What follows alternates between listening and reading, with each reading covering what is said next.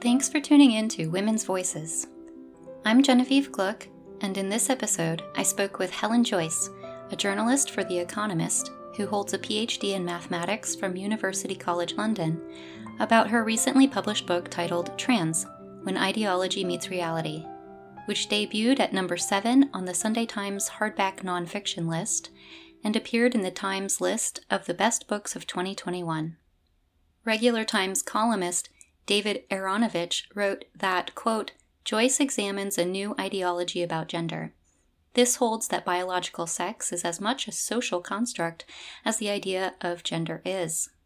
One benefit of Joyce's book is its intellectual clarity and its refusal to compromise. Kathleen Stock, professor of philosophy at the University of Sussex and author of Material Girls Why Reality Matters for Feminism, gave Trans a five star review at The Telegraph, calling it a superlative critical analysis of transactivism and observing that, quote, Joyce shows an impressive capacity to handle complex statistics, legal statutes, and other bits of evidence without losing clarity or narrative drive, Writing for The Standard, Stella O'Malley said, quote, Joyce's book truly is a tour de force. With a fine eye for detail, she brings all the elements of gender ideology together with clarity and precision.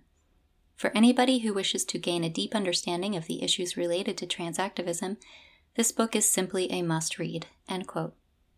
On July 7th, nearly two weeks after publication, Joyce published a rebuttal to what she described as a smear campaign against her taking place on social media and responded specifically to allegations of anti Semitism directed at her scrutiny of the significant financial support provided to the transgender movement.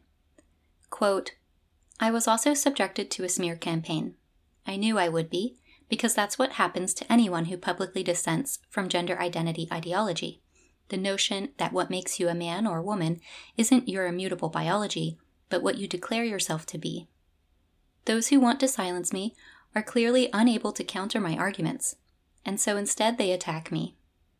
The lie they have seemed to settled on is that I am supposedly anti Semitic. I didn't deliberately select three Jewish donors. It never occurred to me to think about their religions. Two of the three, it turns out, are indeed Jewish, though that is not something I mention in my book because it is utterly irrelevant. Having predicted this sort of slander, Joyce explains in the introduction to her book, quote, This is a book about transactivism. It is a story of policy and institutional capture, of charitable foundations controlled by billionaires joining forces with activist groups to pump money into lobbying behind the scenes for legal change. They have won over big political parties, notably America's Democrats, and big businesses, including tech giants. They are backed, too, by academics in gender studies, queer theory, and allied fields, and by the pharmaceutical industries, which have woken up to the fortunes to be made from gender affirmative medicine. I know that I will be called unkind and worse for writing this book. My intention is not to be unkind to trans people, but to prevent greater unkindness. End quote. Hi, Helen. Nice to be talking with you today. Congratulations on your book. Thank you, and it's nice to talk to you too.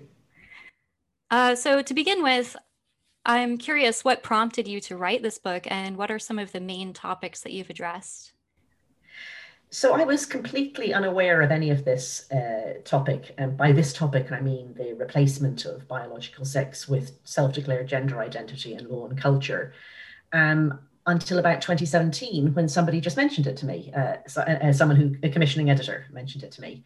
And at first, I tried to find somebody else to write about it, um, and that failed. That article just didn't work at all because it, the person I commissioned had been taught a lot of the stuff that I was blissfully unaware of, and the resulting article just didn't make any sense. Um, it sort of, you know, it talked about man and woman and male and female as categories that were entirely socially constructed, and you didn't even mention reproduction or evolution or um, just basically the material reality of bodies. Like it was, it was an article that started from the given position that these things are entirely discursively constructed. And I hadn't had any idea up till then that anyone even thought this stuff.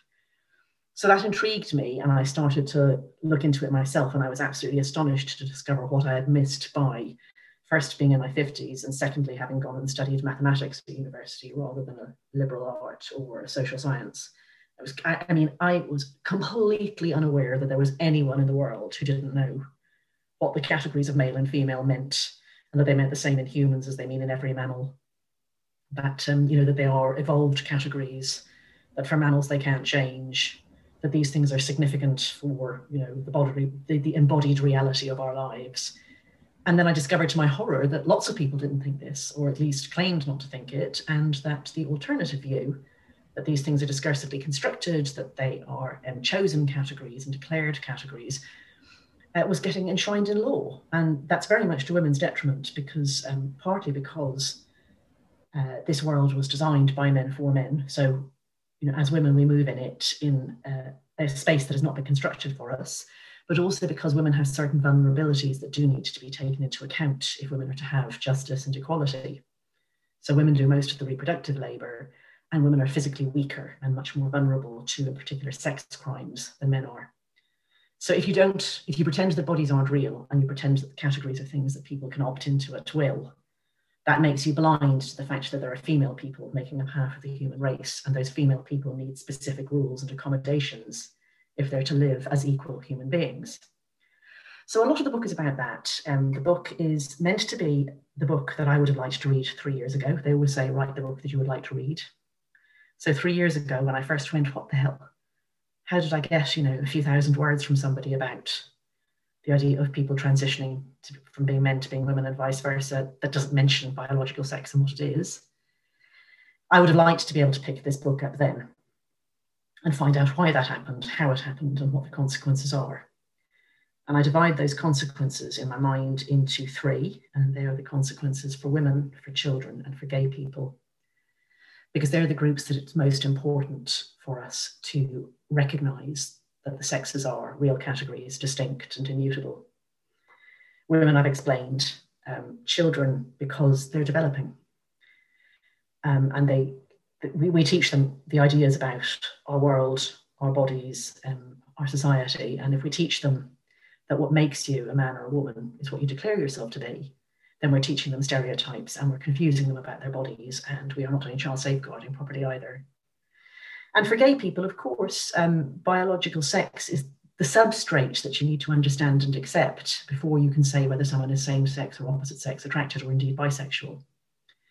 So if you think that man and woman are opt in categories, you've basically said that a lesbian is a, you know, a, a, a female identified person who finds female identified people attractive, that's a person of either sex who finds people of either sex attractive.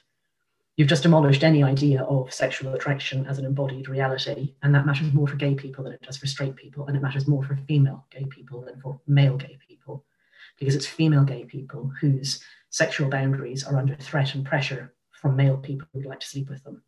That was a long answer, but I hope it gave you what you wanted. Well, I mean, it really points out the fact that there are so many facets of this and there are so many uh, repercussions of pretending that biological sex doesn't exist. Um, it touches on so many different parts of society, as you've pointed out, you know, sports, but also homosexual rights, women's rights, and so on. And I feel that for each person, there's usually a jumping off point of some one of these issues that really struck a chord with a person that makes them kind of go down the rabbit hole, as it were. For me, it was the medical, um, what I see as the medical uh, abuse of children. And from there, uh, just kind of snowballed. So I'm curious what was the first issue for you that you thought, oh, what's going on here? Well, because I came in as a journalist and not as, for example, the parent of a trans identified child or a lesbian who had discovered that it's not possible anymore to have female only lesbian spaces uh, I came in really because of the idea. I was asked to write an article, and I before I was an academic, sorry, before I was a journalist, I was an academic, and it was mathematics I studied. So um, I immediately recognised a circular definition when I saw one. So a circular definition is one that gives you no information about whatever the thing that, that is being defined is, because it's, it uses the definition of the thing or the word for the thing in the definition. So trans women are women is the same as saying a woman is someone who identifies as a woman it tells you absolutely nothing about what a woman is. So I noticed that straight away. And if you have a circular definition, you can prove anything because you have no basis. You, you're talking about a thing that you haven't in any way constrained. So I was sort of well primed to recognize this definition as something that would be legally extremely, extremely problematic. You know, if you put into law that a woman is anyone who says they're a woman, then the category of woman is is a it's just a you know an unfilled in slot like you know that you can put anything into.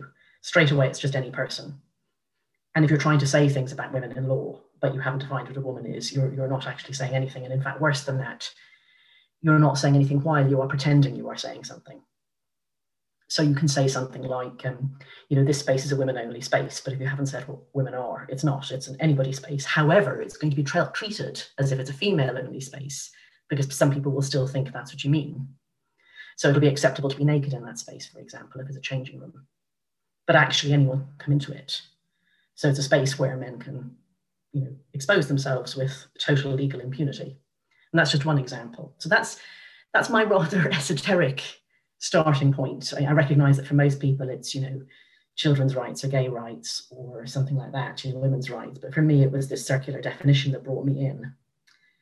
And then I realized, you know, how far, as you say, the repercussions ripple outwards when you um, destroy a really key term like woman, or indeed like man, but woman is generally, you know, generally we assume that humans are male and we write the laws like that. And then when we re- realize that doesn't work for women, we write a specific rule or law for women. So it's women, as I say, who are affected more. Uh, and then the reason I decided to actually write the book, as opposed to just rail about this on Twitter and think about it all the time and read lots, was discovering to my horror that the people who believe this, that what makes you a man or a woman is what you say you are, what you feel like inside, what you say you feel like inside, those people took that belief so far that they thought that we all have something that you could call a gender identity, and that gender identity is something like a sexed soul, and that's a sex soul that you're born with, and therefore children can be trans. So children can just be born basically wrong in some sense, born looking like they're male, but actually in some metaphysical sense really female. And if you think that, then of course you're going to give that child treatment that makes them right, that puts them where they were meant to be. And all of this makes no sense whatsoever if you don't believe in the starting position, that it's possible to be born in the wrong body or possible for somebody who's obviously physically male to be in some real sense female. But if you believe those things, then you put children on a um, treatment pathway that leads to quite significant body modifications um, that have lifelong consequences, including sometimes sterility. And that had been done in much larger numbers, starting late 1990s, a few kids picking up pace from 2007, especially in the US, and now it had become medical dogma. And quite unsurprisingly, we're now seeing people in their 20s who went through this in their teens and have come out the other side and gone, that makes no sense to me anymore. I don't know why when I was 14 or 15, I thought I was really meant to be a boy, but I did. I've cut off my breasts, in some cases taken testosterone, in some cases had their, their reproductive organs removed and I wish I hadn't. Um, I now think I'm just a lesbian, or I've got over my depression or my eating disorder, which are the things that confused me in this way. And I met some people like this, and that was the moment that I realised that this was not just a very worrying development for the rights of half of adult humanity, but was actually a grotesque uh, human rights abuse masquerading as medical treatment. And that was when I decided I had to write the book.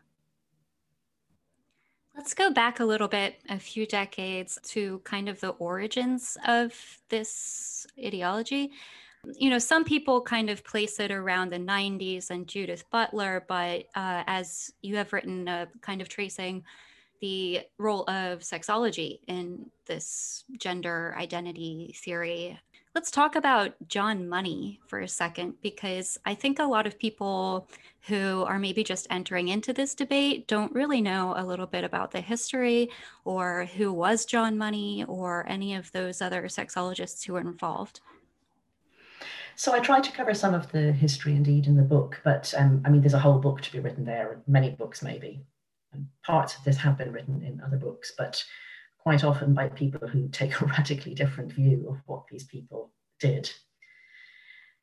Roughly speaking, I would say um, the idea that you are really a member of the opposite sex is an idea that does arise from time to time. in rare individuals around the place and throughout history. Um, I spend some time in the book talking about why that might be, like why a particular person might come to that belief. I think it's very different for male people and for female people. And I think it also depends quite largely on the culture that you're in, and in particular, what you think that belief means depends very largely on the culture you're in. So there are cultures where um, people who feel strongly that they are much more like women than men are treated as a third gender. People hear about the Fa'afafine of Samoa, for example, who are little boys who show notably what you might call effeminate tendencies and grow up to be treated as a third gender. They're still seen as male, but they're not understood to be men. So this idea arises in different numbers depending on your culture. It's understood by people in different ways depending on their culture. And in the early 20th century, it was understood by a few European sexologists to be something that is similar to being a homosexual, because at the time they believed that being a homosexual man or woman was having an opposite sex soul. I mean, that was really the way that they described it. And they called these people psychic hermaphrodites. So a gay man had a woman's brain or soul or mind in a man's body. And then they became aware that there were people who, rather than it all being centered around their sexual attraction, it centered around their image of what of the person they were meant to be. And they thought of this as a different sort of psychic hermaphrodite. And with the gay men, for some reason, they didn't really think that those men should be castrated and turned into women. But with the people, like which is kind of what you might think they'd think, given the way that they were conceptualizing this, but they didn't. Um, but with these people who said that they felt that inside they had a person of the opposite sex, that is what they thought would be the suitable treatment.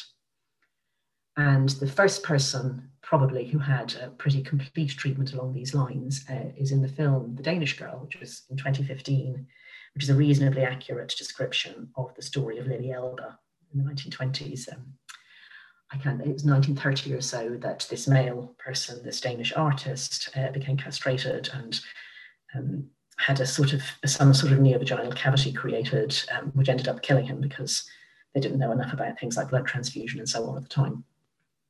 Um, and that's what the film is about.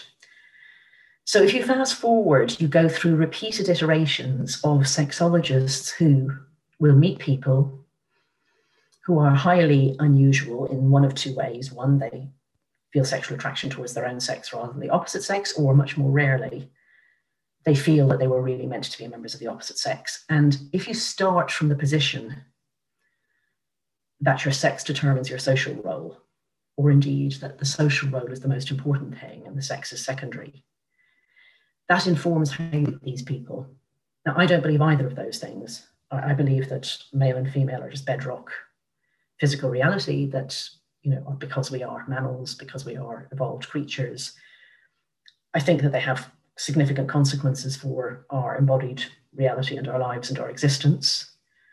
I think a whole load of extra significant realities are put on top of us by the culture that we live in, and I fight against those extra impositions. I, you know, I regard them as often sexist and certainly restrictive. But if you think those things are good because you're a social conservative or because you think that women really are inferior and really were put on the earth to serve men, then when you meet one of these people, you may think to yourself, oh, I'll change their body, I'll fit them back into the other box.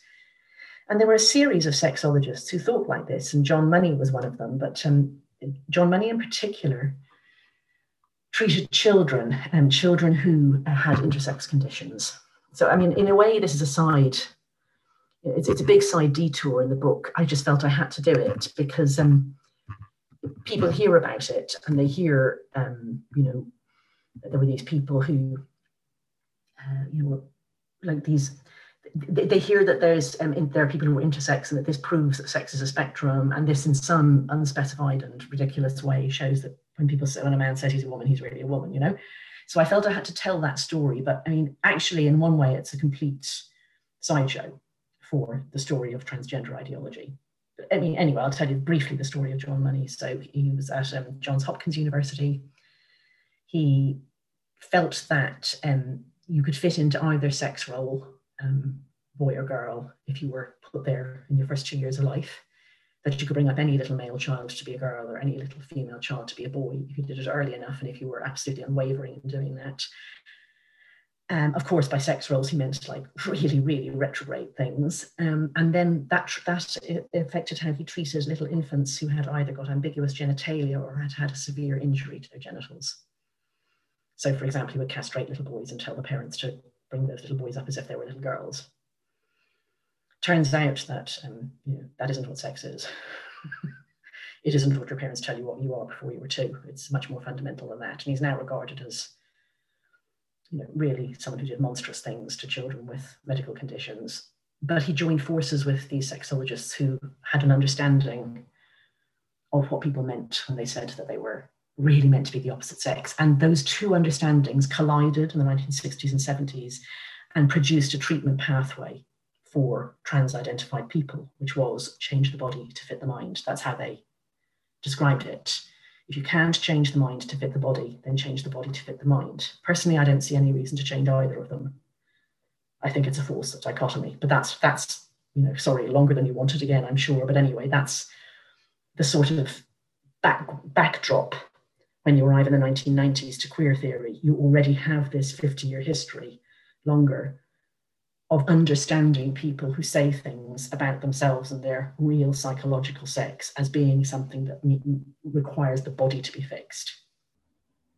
Right. The reason I brought up John Money, as I said, is many people are not that familiar with uh, kind of the, say, surgical experimentation that was going on well before this became a mainstream, sort of popular uh, fashionable even ideology. And so for a lot of people, they might feel as though it's sort of come out of nowhere. But in fact, as you've mentioned, it, it hasn't. There's a history of it as well.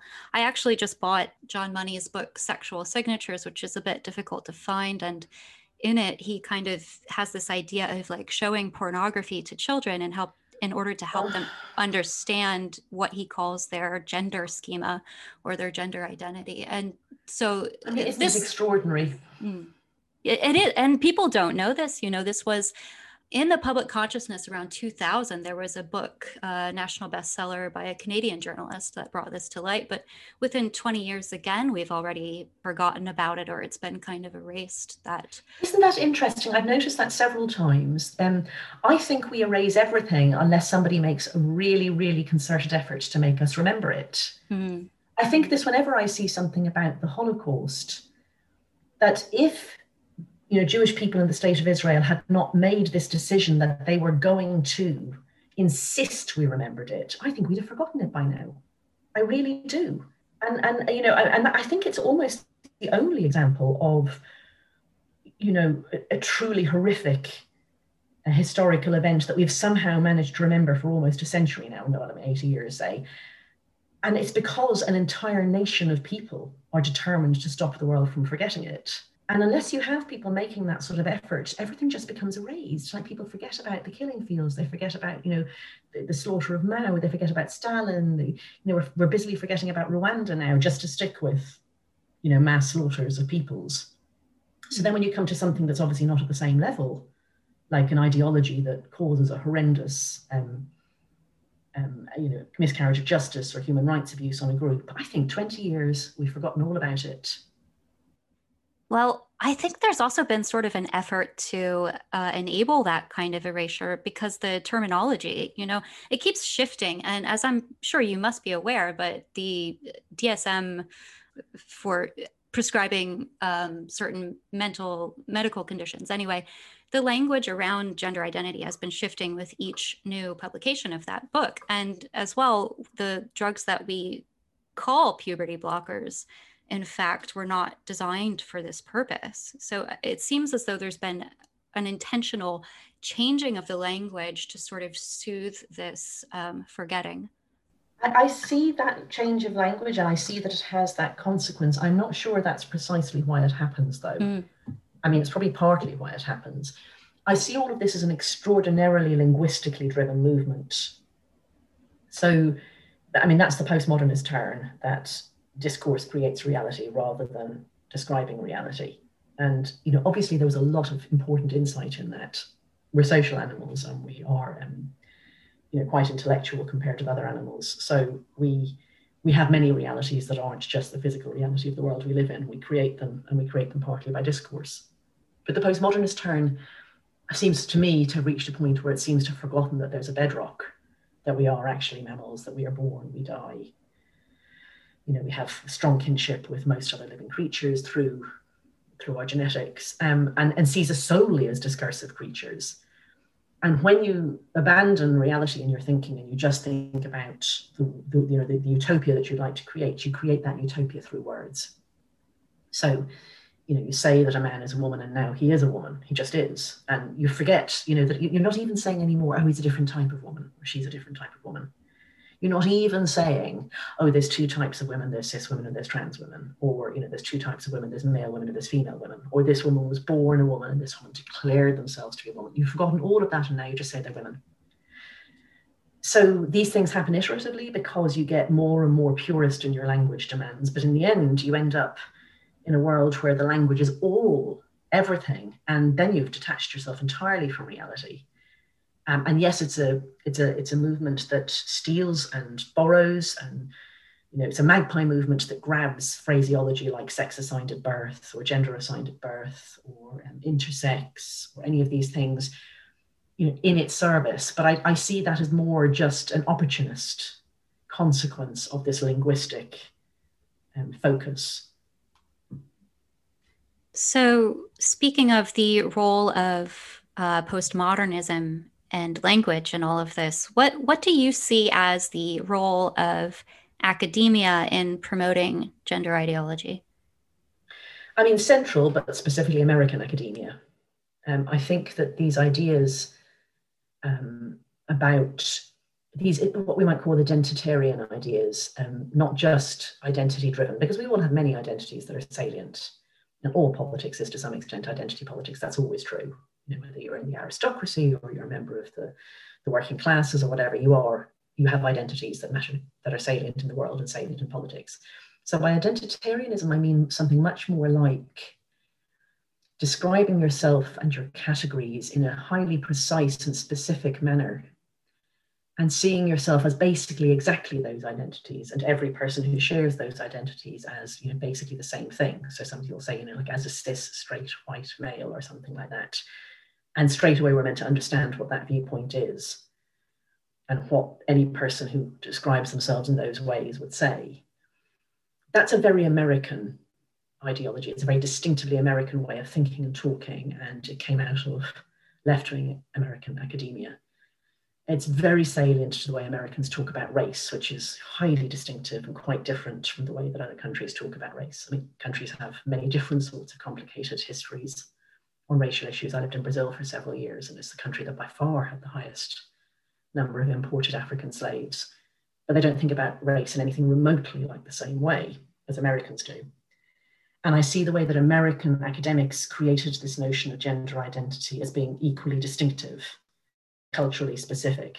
But what's happened is that America is so culturally dominant in the world, and in particular, left wing America is so culturally dominant in the world. Like the, the America that the rest of the world gets exported to it is Hollywood, Silicon Valley, American academia, you know, ideas from sort of quite woke multinationals, if I may use that word. So they're, you know, they're New York and California ideas, not, you know, Utah and, you know, Wisconsin ideas, just to pick two random other states.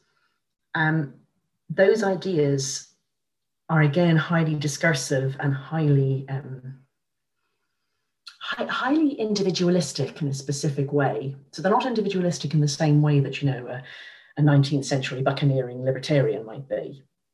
They're individualistic in the sense that the, the entire focus is inwards so when they see people as members of groups, they don't see them as members of groups with, with, you know, with differing ideas and differing individuals in them, but some solidarity, like the union movement might.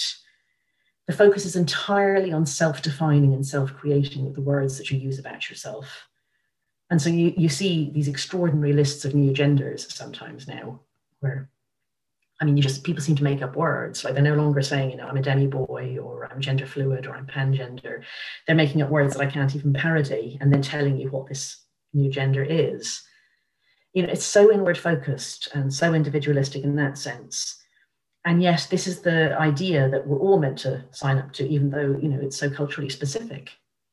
Do you see any correlation between, say, internet culture and kind of this idea of creating your own identity?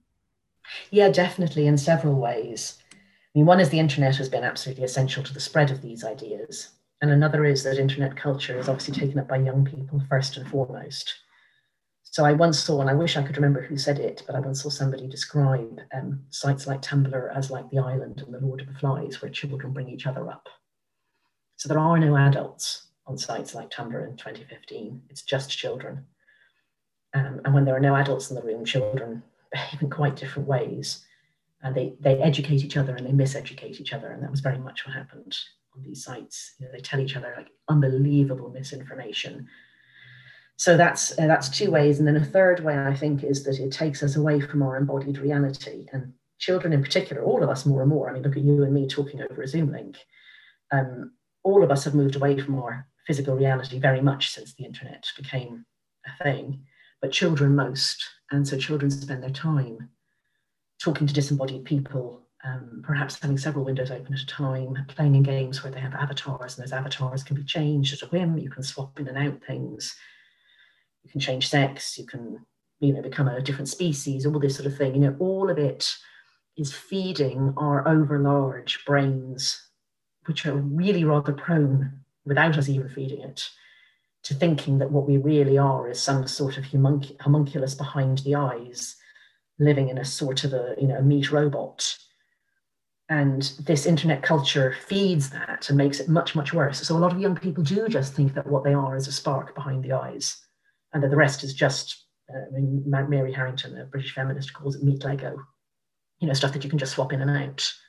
And they're too young to have had serious surgery or to have been seriously ill, most of them, like, you know, that happens more and more as you get older. And so they don't really realize how horrible and painful it would be to be cutting bits of you off and trying to stitch on other bits. And, you know, how your body is actually a balanced organism that when all is going well, works all in in harmony with itself. And you can't just intervene with puberty blockers or cross-sex hormones as if you were, you know, some robot who ran on a single, you know, limited set of instructions. It's all evolved.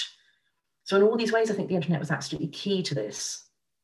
That's a really good point. It reminds me of something you had said before. Um, I can't recall. You were speaking with someone else about this, and you had mentioned something along the lines of the fact that you know when you're younger you tend to feel as though there's not much difference between the sexes right so women might yes. young women might feel oh you know there's not that much difference at all and i can do whatever men can do i can do whatever i like but then as you sort of get on into like your 30s and 40s and so on the sex differences become more more apparent more uh, mm-hmm. more of a more of a challenge more of a daily challenge or something that you notice. So, again, bringing it back to the youth culture here, I wonder if do you think that this will start to kind of fizzle with time as this generation sort of grows up into their own bodies?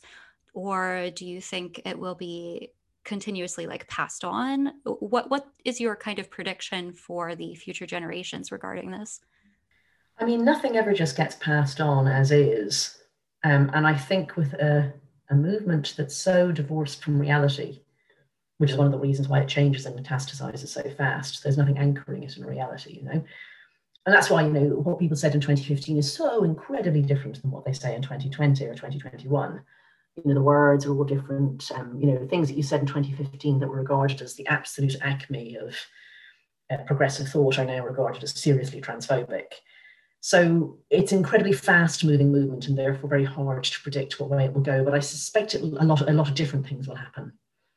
I, I mean, I hesitate to say this, but I really can't see any further frontiers or many further frontiers for a movement that's so divorced from reality and that sees us as so disembodied. Like, where, where is there to go?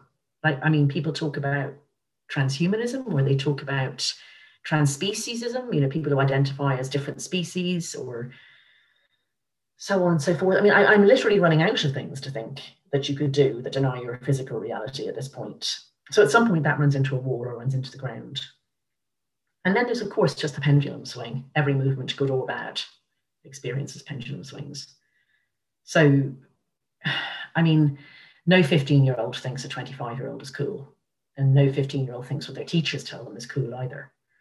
So once you've institutionalized um, the ideas of gender identity, and once you have got 25 year olds, all, and I think it's probably about 25 to 32 or so now, really parroting as if it's you know, completely obvious to everybody and bigoted to say anything other than uh, you know, a woman is anyone who identifies as a woman.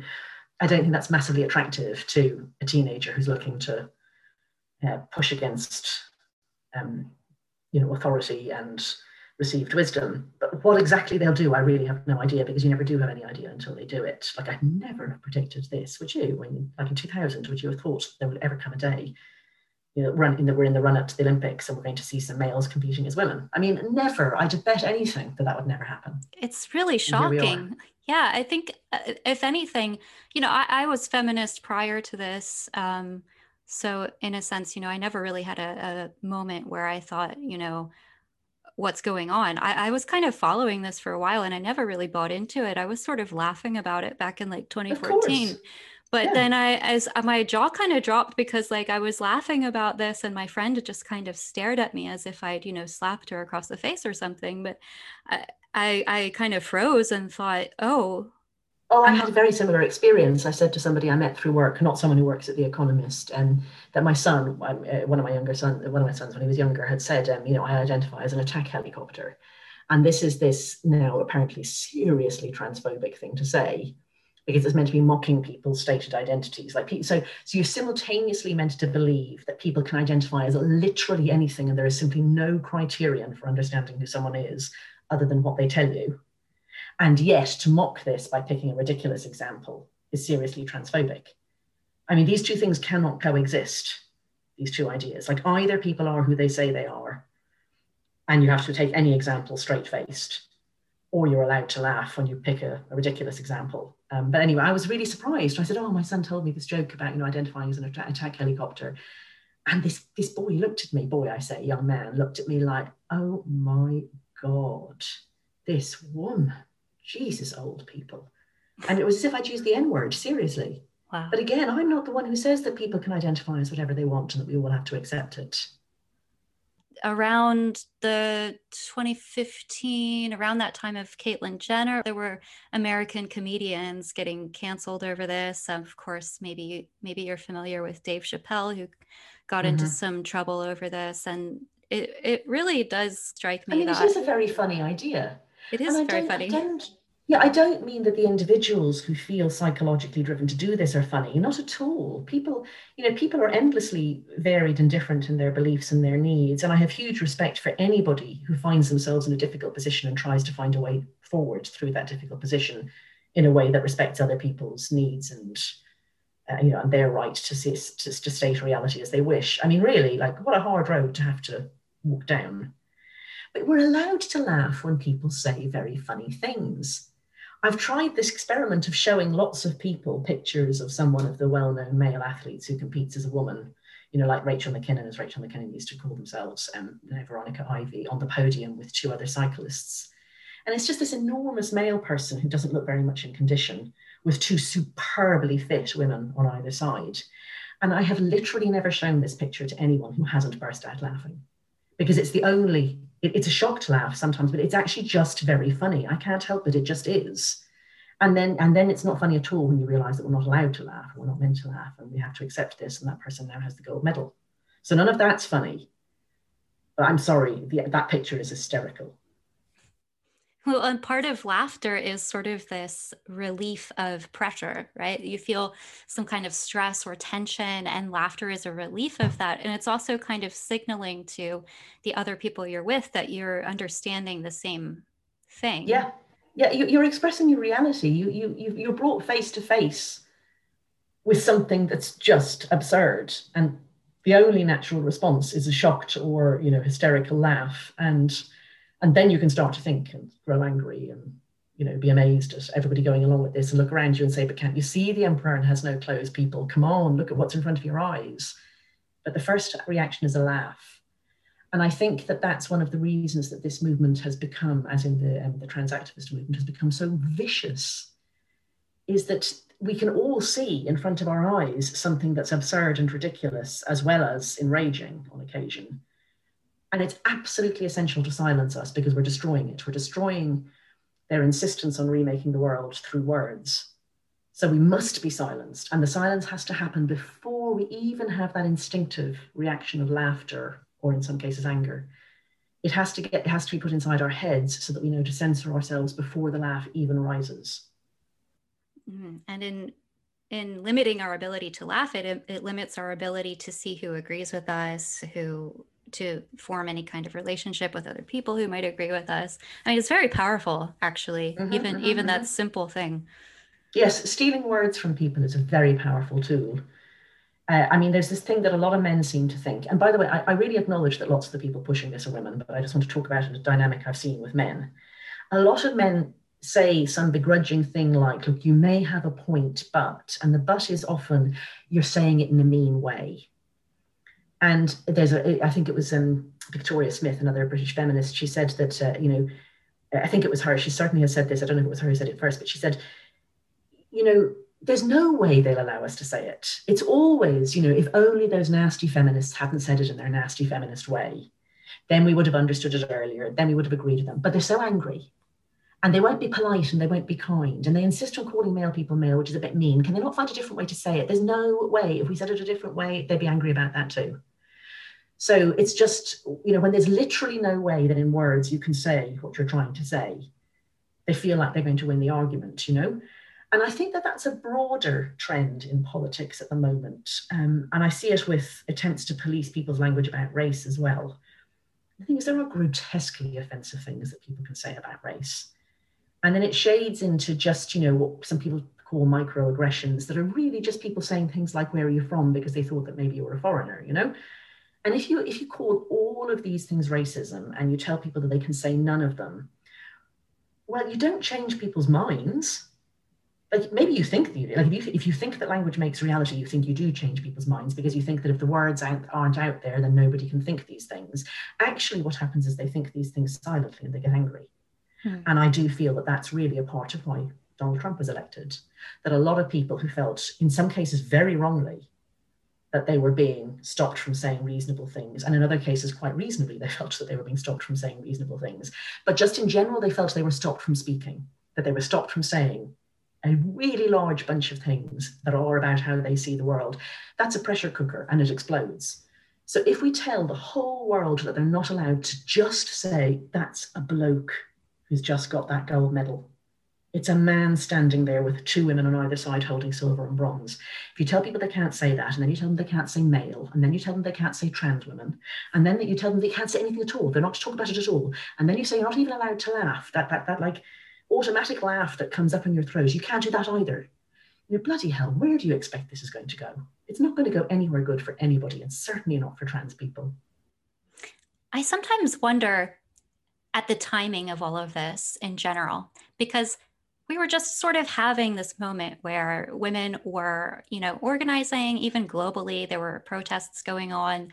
Um, women were using the internet and social media to talk about women's issues.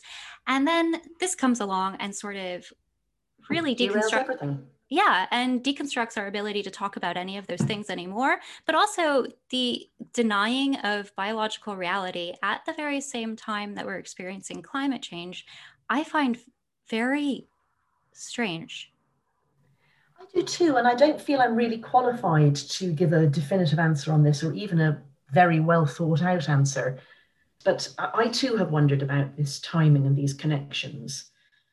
There does there does seem to be, although I can't put my finger on it, a connection between the idea that the world is an infinite and infinitely exploitable resource, and that we can change really large things about the way the climate works and the way we create energy and so on, and that that won't propagate through the whole system. And the idea that you can just you know cut one bit of a human off and put a stitch on another bit, or that you can tell everybody that they're to ignore the reality in front of their eyes and you know everything that their entire evolved senses tell them about someone and just accept that person these things do seem to be connected and in a sort of a way in which we have privileged ideas and discourse over the reality of our physical bodies and the world around us And then on the feminism front, again, I don't feel I've untangled by any means completely the various strands, but there has long been a very reality denying strand in feminism, especially American feminism. Absolutely understand it's not all American feminists by any means. But if you look at the dominant strain of American feminism, the one that gets, you know, called invited on chat shows, that gets big book contracts, that gets exported around the world, that influences what's taught in universities, all of those things, that's a sort of feminism that seems to think that if you accept that we're animals and that men and women are different in predictable, not very large, but predictable ways, that you're therefore accepting that women are inferior, therefore accepting that women will always be dominated by men and second class citizens. The trouble is, the hard fact is we are different. So there's this strand of feminism that has really taken on an enormous 50 year at least effort at reality denial. And I really think that that plays a big part in why we've got where we have. All these people who call themselves feminists. I mean, I, have I've used this example before, and it was actually a man who said it to me, but he wasn't lying. He said, when I talked about this subject first in an editorial meeting, and I said, you know, as, as just a fact, I said, uh, you know, I mean, men are stronger than women, and, you know, it's not reasonable to allow male people into female sports. We have female sports for exactly that reason. And he emailed me afterwards and he said, you know, I was very concerned to hear you say that males are stronger than females. And I know many feminists who would disagree. And at the time I thought, you little wanker, who the hell do you think you are to tell me about feminism? You're half my age and you're an idiot. And I slowly realized that actually he was telling me the truth. He does know many people who call themselves feminists who would deny that reality. And that's the point at which I think, like, did we this to ourselves to some extent? Well, I do think that some of the feminist ideas that tend to get um, popular or tend to be picked up by the media do tend to kind of confirm what men would like to hear anyway. That some of the less popular strands of feminism are less popular because they've been sort of sidelined. I think of Andrea Dworkin, for example, who unlike Judith Butler, hasn't been translated in multiple languages around the world and so on. I was speaking with a Chinese feminist and I've talked to Korean feminists, and they say that yes, Judith Butler is translated, but they've never heard of Andrea Dworkin. So there's kind you of a remind me of a yeah, you remind me of a very funny one, which is a gender doctor, one of the old school gender doctors, who told me that he'd been asked to give some advice to a clinic in I think Argentina a new one that was setting up and he was a bit suspicious because you know things have changed so fast that he's wondering what exactly they're asking him to advise on. And in the phone call they said you know with great pride that I, I can't remember now was it that they had all read judith butler or they had all even got a seminar with judith butler or something? And he wow. burst out laughing in this interview. He was roaring with laughter. He said what the hell has judith butler got to do with anything? Just thought exactly you know? But yes no I, I really don't disagree with you. I mean, there's this you know, we, we do live in a, a world that was built by men for men, and women are constantly having to push to take any space at all, discursively especially. And so, of course, the voices that get amplified are the most convenient voices for men. But I am just struck by how many young women are the foot soldiers of trans activism. I mean, they're far more interested in it than young men are and you know it's all at some point you have to say okay yes this is social socialization. Okay this is because they study the sort of subjects where this sort of stuff is taught.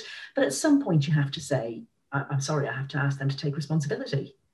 You know if you are a woman in your 20s and you're saying come and pee next to me and you know it's absolutely fine that rachel mckinnon is taking that gold medal. Rachel mckinnon is just clearly the best woman.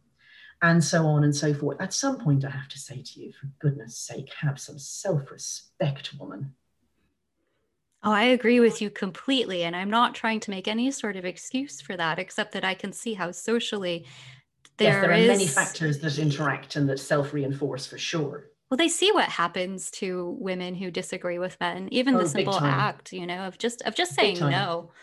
It's terrifying. Oh, by the way, there's there's another factor that really plays into this, and that is the ageism that is at the heart of misogyny. So women go through a, a, a passage in life that men don't go through, obviously, at, at menopause. And so I think there's another, it's another occasion where there's a bedrock physical reality upon which many social and political meanings and constructs are built. So, you know, women go through this thing that under that they're fuckable and after that they're witches. That's the way it is, fuckable or witch. And young women know that this is coming for them if they admit it, that, you know, you've got a, a shelf life Um, you know, if you are very lucky and you're very fit and you maybe have some plastic surgery and so on, that shelf life is to maybe 45, maybe even 50. But after that, you're a witch. You're a service human being only, and it's not even a sexual service human being. It's a people's mother, you know, someone who, you know, who staffs charity shops for free, um, someone who's just a, laughing stock, really, and someone who's a, a, a target for abuse. I mean, you know, that's been true all through society. And so I don't think it's, I think it's despicable but psychologically understandable that a young women want to deny that this is coming down the pipe for them. Mean, obviously, what they should be doing is forming solidarity with older women and trying to change things so that when it gets to be them, the world has changed. But not everybody is that brave or strategic or honest. And for a lot of young women, it's easier to deny that it even exists. And the way that you do that is by, um, you know, dumping everything on the older woman. You say that, you know, it's not that she's old is the problem, it's that she actually is a witch, you know, and to deny that this is going to happen to you. And there are many ways in which you can deny things. And, you know, as any psychologist, psychologist will tell you, denial is a very powerful thing that causes many outworkings in unpredictable ways. So if you're a young woman who is trying desperately to deny to yourself the truth that by the time you are 50, you too will be in this category of witch, then you might decide to, identify as non-binary or a boy or a trans boy or a demi boy or something like that. You may deny that women's and men's bodies are different and that it's women who get raped and women who are physically weaker and women who, are, who get pregnant and have to carry the baby and that has consequences. Uh, you may demonize those older women because you know you're a good woman and they're bad women. There are many bad things that come from this. Uh, and you know, but there are things that women are doing. They're doing in a world that's constructed for and by men. I accept that, of course.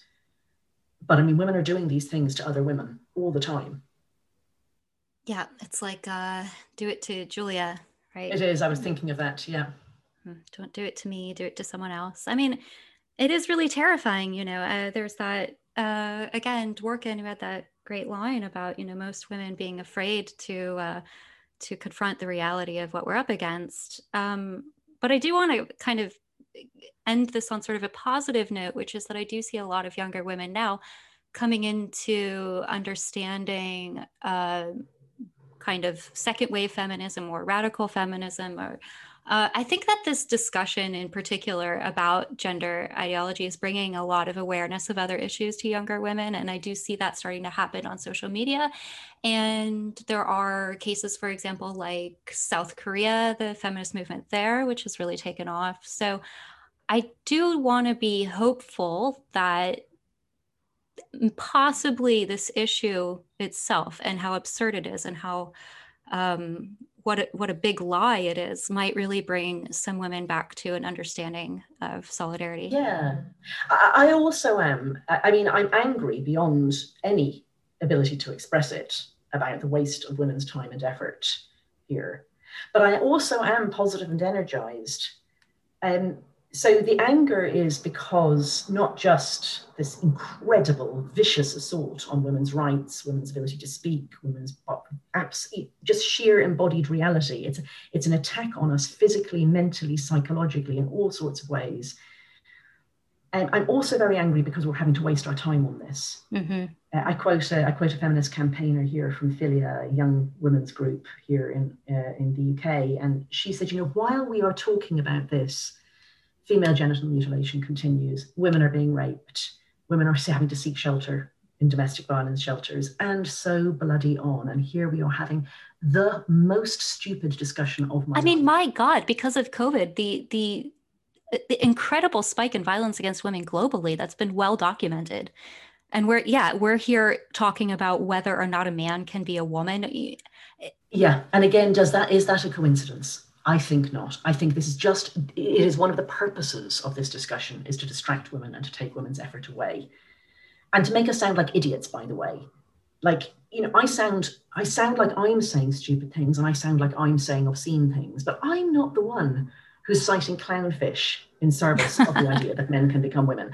And I'm not the one who's saying that it's fine to have different female genitalia, i.e., male ones, in women's changing rooms and that little girls who don't like this should just look away. I'm not the one who's doing those things. I'm just the one who's pointing out that those things are happening. And yet it's I who sound obscene and crazy because of that. So that's all, that all makes me very, very, very, very, very angry. There are really better things that we could be doing.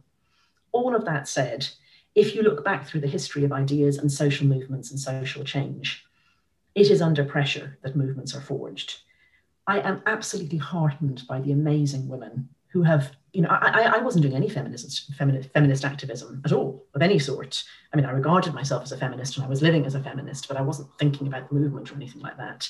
And now I know so many amazing women who have, you know, in some cases lost their jobs, in some cases not, but they have stepped forward and we are energized and there's a feeling of sisterhood and, you know, all these powerful women who would not have come forward if things had just pottered along. And you know what? There was a rot. There was a rot a long time before this came up.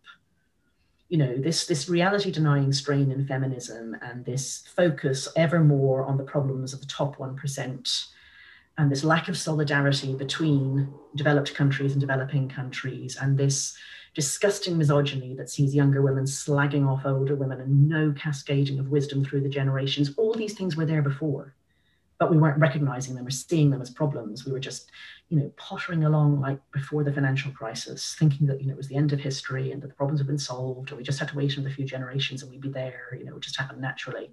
And here we are now in, in not just a fight for our lives, but a fight for our ability to define our reality.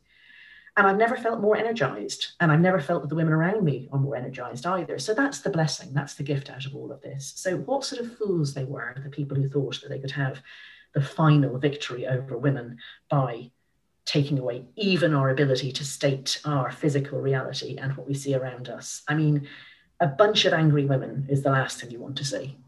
That's excellent. I think that's a really good stopping point. Well Great. said. Thank you. I've really enjoyed this conversation. Thank you. Thanks again for tuning in. You can purchase Trans When Ideology Meets Reality through any major online retailer, including Amazon. You can follow Helen Joyce on Twitter at hjoycegender. Any questions or comments can be directed to me at Twitter at Women Read Women or via email at contact at women's voices.org.